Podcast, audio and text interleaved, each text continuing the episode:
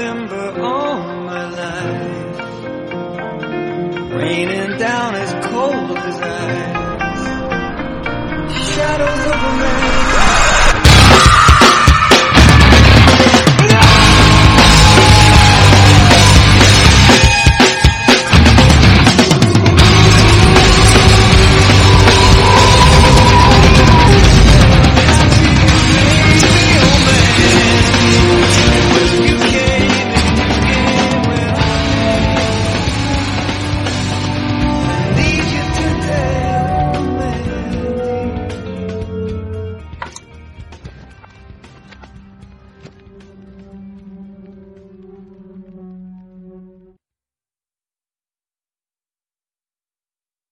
I should just be silent. That's how you describe this minute of the movie. So, I was thinking from the shot of Mandy sleeping to her wandering through the woods, suddenly, like a cut from that she's dreaming, right? This minute on its own, no indication of dreaming. It's just Mandy walking through the woods, finding a dead deer. Her walking slowly, boringly.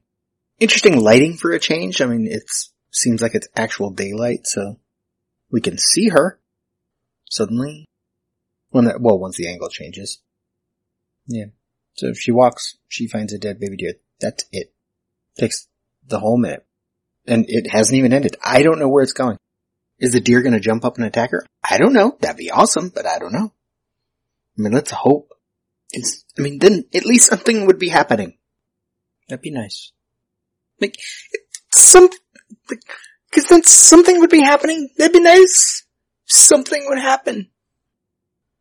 What, what is this? Why, why is this movie? Why is this movie?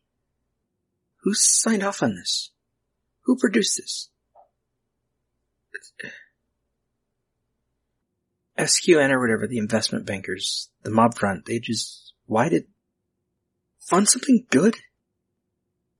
Consider the description of this minute in the script. Mandy wanders slowly through the trees. Maybe you describe the dappled, I think that's the word, sunlight through the trees. And then she comes upon, slowly reveal a dead baby deer. Close on baby deer. Close on Mandy. She doesn't have any emotions or expression. Because I'm not sure yet that she's capable. that line wouldn't be in the script, but mm-hmm. this is three sentences at the most. We could do it in one. Mandy wanders slowly through the woods and comes upon a dead baby deer. For a minute. This entire minute. You can have a minute of someone walking somewhere, but we have to know A, where are they walking? B, why are they walking there? C, who the fuck are they? We sort of get A because we catch a glimpse of the deer before she's over there. We have no idea B and we still don't know C. Who is this person? Why do we care? Why is she in the woods?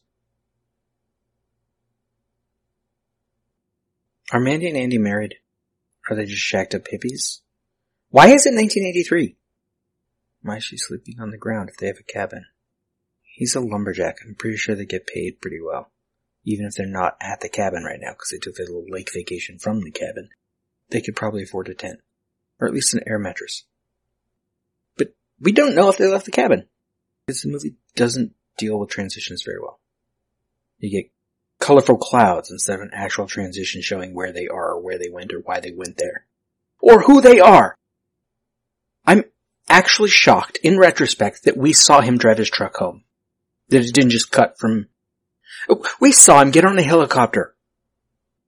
The way this is going now, I'm surprised that back then it didn't just cut from him cutting down a tree to him at home telling a stupid joke about Erik Estrada. Him driving home is probably the most normal thing in this movie so far. I don't have time for this today. That's not even my desk.